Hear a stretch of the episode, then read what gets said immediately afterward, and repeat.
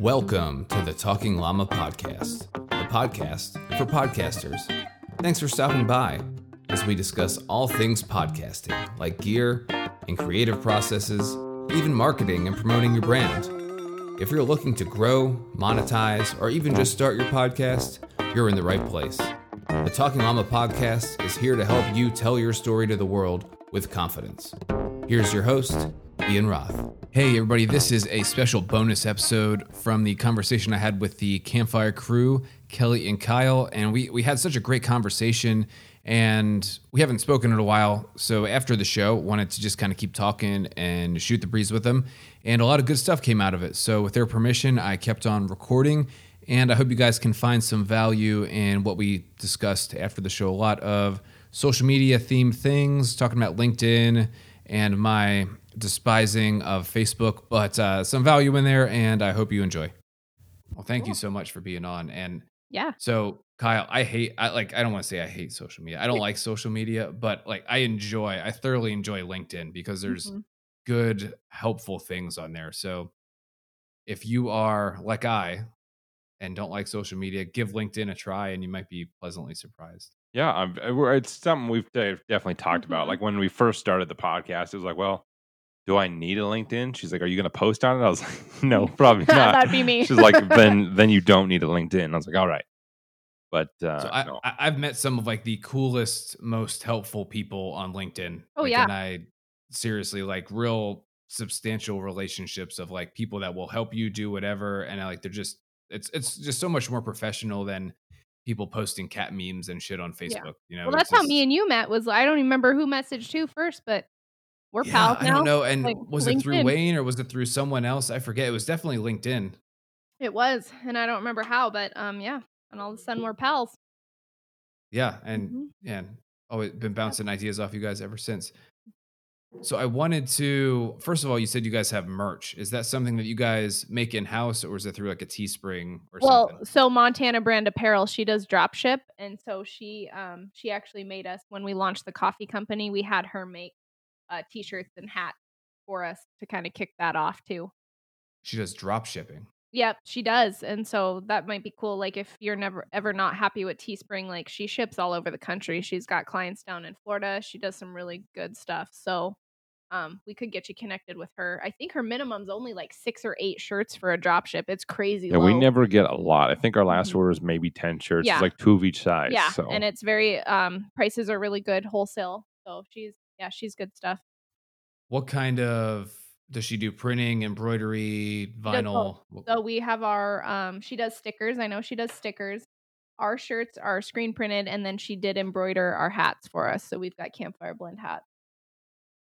Interesting. You might have to hook me up with her. Well, and uh, what's funny is Wayne texted me earlier today and he said, Hey, just uh curious, what's your experience with Teespring? And so I figured he'd he been asked me the you. same thing too. Yeah, yeah. So I told him that I don't have any other than I've ordered through them before and I've never had a bad experience. So yeah, they just uh, I'm sure a drop shipper's like margins will be more favorable than Teespring because that's yeah. just like they take like 80 per 80 90 oh wow holy heck yeah, yeah no don't i don't know I'm, I'm just yeah. speculating but it's a lot well she does you know she does um i think we paid $12 wholesale for our t-shirts and then we sell Something them for like 20 25 you're at you know 50ish 50ish percent profit which isn't bad so, um, so you're, um you're paying 12 including the image Yep. So it was only like a $25 setup fee for the embroidery. She had to pay something to set it up in the computer or whatever. But now that she has it, then That's she has bad. it forever.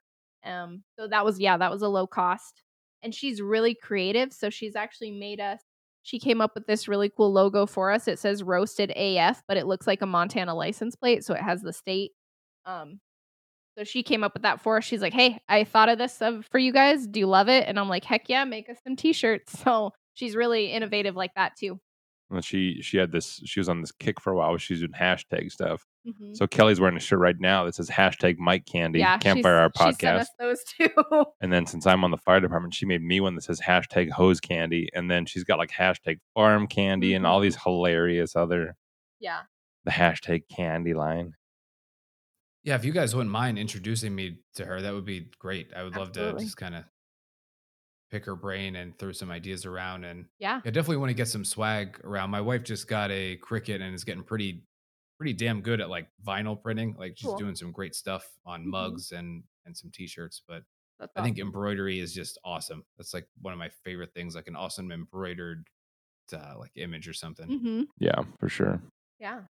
If I had a And- Cricut, that'd be dangerous. I mean, we talked when you know when you were on our show about how much of a sticker guy I am. Mhm. If I had my own Cricut, oh my gosh, Those llama stickers are huge. I didn't realize they were that big.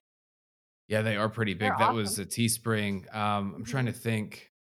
Well, I th- I think I posted a picture on my Instagram of like a yellow shirt my wife made me with the llama t-shirt, and she made that like 10 minutes. Like second day Oh, nice. getting the thing. Like holy shit, man, you're. I'm impressed. Like she's not the most technolo- technologically advanced person, but she watched some YouTube videos and figured it out. I was blown away. That's cool. I'm gonna go look at you right now. It was. Was it the green shirt? The talking llama shirt? I want to say I, I don't remember. My There's one of you from May 10th. Oh yeah, because you said courtesy of my amazing wife. Cool. Maybe it's green. Maybe yeah, it's green. I don't know green. what the hell. That looks awesome. Yeah, my wife wife made that. Cool. I like that. Yeah, and if you uh, you you sent me the PNG So file. I'm thinking. So what we did was we had Laura, our graphic designer. She made me just generic, um, uh, based off the label. She made me images, so I might send you those too, so you have them.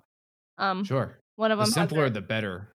yeah, one of them has our whiskey lo- logo, and it says there's a chance this might be whiskey or something like that. And then we have the hotter than your mom. That's just that image, too. That's it. That's I wanted awesome. them for She's- like future mugs and stuff like that. I'm like, hey, simplify these for me so they aren't coffee labels. She just wants some stuff to like mess around with and get acclimated to this. Yeah, so sure, we got a whole bunch of water bottles and she got a couple like wine glasses and Okay. shit here. I mean, I'll send her. I'll send you the guys that stuff, and you can just look at it. And oh sweet. Yeah. Then I wanted to what I wanted to ask you, I I didn't realize that you did seasons and then like kind of had off months, which I think is great. mm-hmm. and you're not during those like mostly holiday months you're not putting out podcasts during those months is that no, that's how i understood it is that right okay Yep, so and- like completely not on season and off So we did a few teaser type posts where, like, if we were out and about with a past guest or they were doing something really cool, we do a post about like, hey, remember when so and so came on the show? Check out what they're up to, but you can also listen to their episode here. So we did a lot of like, hey, don't forget about us. We're still around. recycling kind of stuff Yep. okay Yep. And then um obviously a lot of hype for the coffee and a lot of hype then after the new year about hey, we are coming back. We will be back strong. So really pumping up. It's almost like a seasons of a TV show. Like we took our time off, but we we kept the hype up and kept people excited for the next season. do you guys sell most of your coffee in like the around the holiday time frame Well, we did. I mean, we're just still so brand new. oh Um, okay is it, have you even been doing the coffee a year yet No, we launched in Oh, wow. December. Yep, just Oh December. goodness. So um we had no retail experience, so that was kind of a learning curve of like January was absolutely dead and we talked to several retailers in several different industries and they're all like, yeah, this is this is the game. You kill it, you know, late October through Christmas and then you die for a month or two and then you, you know, people start ordering again because everyone's recovering from the holidays because we're a consumer nation yeah but um so yeah we did learn that way and it was discouraging because we were so new and we weren't selling coffee but it's finally now that things are opening up here it's picking back up now Oh, that that's good. Yeah. And the reason I'm I'm asking that is because like I I'm trying to get like my agriculture drone business off the ground at some point, and I Mm. think that would be good since obviously growing season is in the summer, and you know if I if I schedule my podcast seasons to have you know the big growing months up through harvest in the fall off, mm-hmm. that would that would work well, and I'd kind of still be able to do both without completely crushing my soul. yeah absolutely Okay, that's and that's, That's yeah that was really the only reason we decided on that season schedule was to take the holiday break for ourselves and then also because that's the biggest coffee seller so so yeah I, I think that'd be smart for you too if that's if that's when you can get other jobs take those few months off Yeah, definitely. And I might, um, I don't know, I might need like a cup of coffee. I might try and and, and mess with Facebook tonight. I don't know. Probably not. Uh, no, I'm not motivated enough. we'll save that for tomorrow.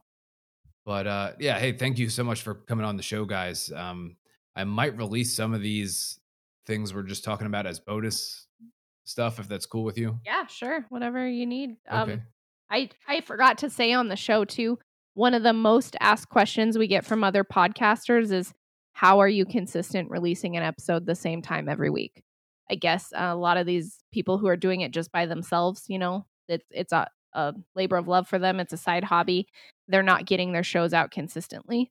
So, um, that's one thing that I've been actually consulting a lot of different podcasters on. And really, the easiest answer for that is you just have to do it. You have to set a schedule. You have to publicly say, this is when my show comes out. And then you have to hold yourself accountable to getting it out for your people. They're expecting it. So that's kind of how we structure all our social media too, to people know our show comes out every Friday at nine and we have we have to stick to that. We've never missed getting an episode out because it's expected of us. So Yeah, I don't personal really have accountability. yeah, totally. I don't have an easy tip or the best advice. Like it's just you have to do it, you know. You got to do the hard thing, mm-hmm. which is Yeah, you know, if it's important to you, Friday you will make the time to do it. or- There's been times where I've been swamped or I've been, you know, kid, sick kids, whatever.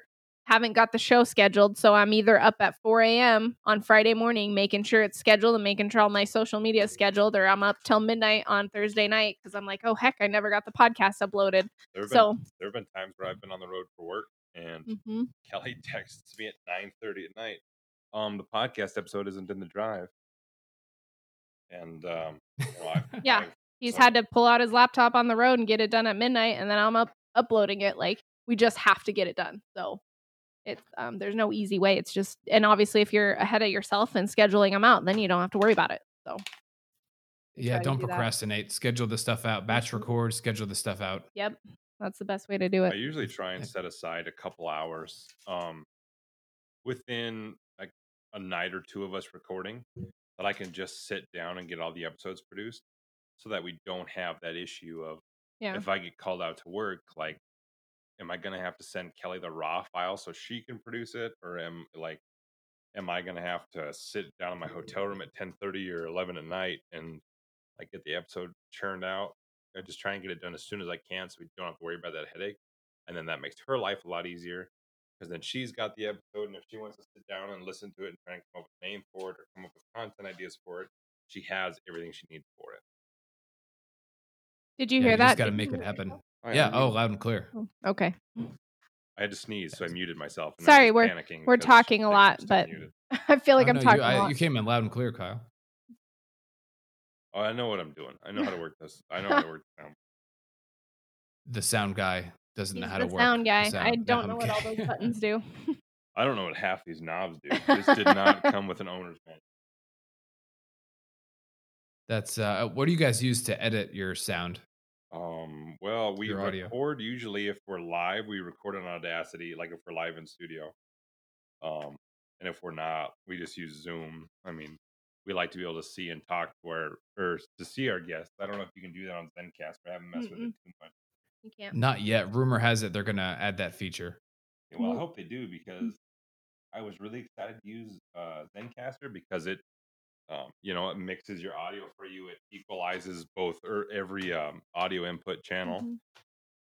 And so I was super excited to use it. And then, you know, our, our guests wanted to be able to see us. We wanted to be able to see them. So we stuck with Zoom. But um, for editing, we we use Filmora. hmm I have a program called Filmora that I use to edit all my videos and stuff, and you can do audio in there too. So that's what Kyle uses for actual editing. I've never heard of Filmora, and It- I've I've heard of a lot of them. So it's really inexpensive. It's like Wondershare, I think, is the parent company, and then yeah. yeah, f- I think it's Filmora by Wondershare, and it's literally thirty dollars a year subscription, and it is so simple to use. I create all of my videos for my clients using that. Um, super like so I'm self taught, so uh, watched a few YouTube tutorials on it, but I've tried to use Adobe. That's super complicated.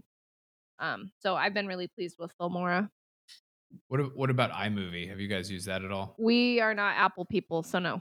Ah, Don't okay. hate us. Didn't, didn't join the cult. We're Android users.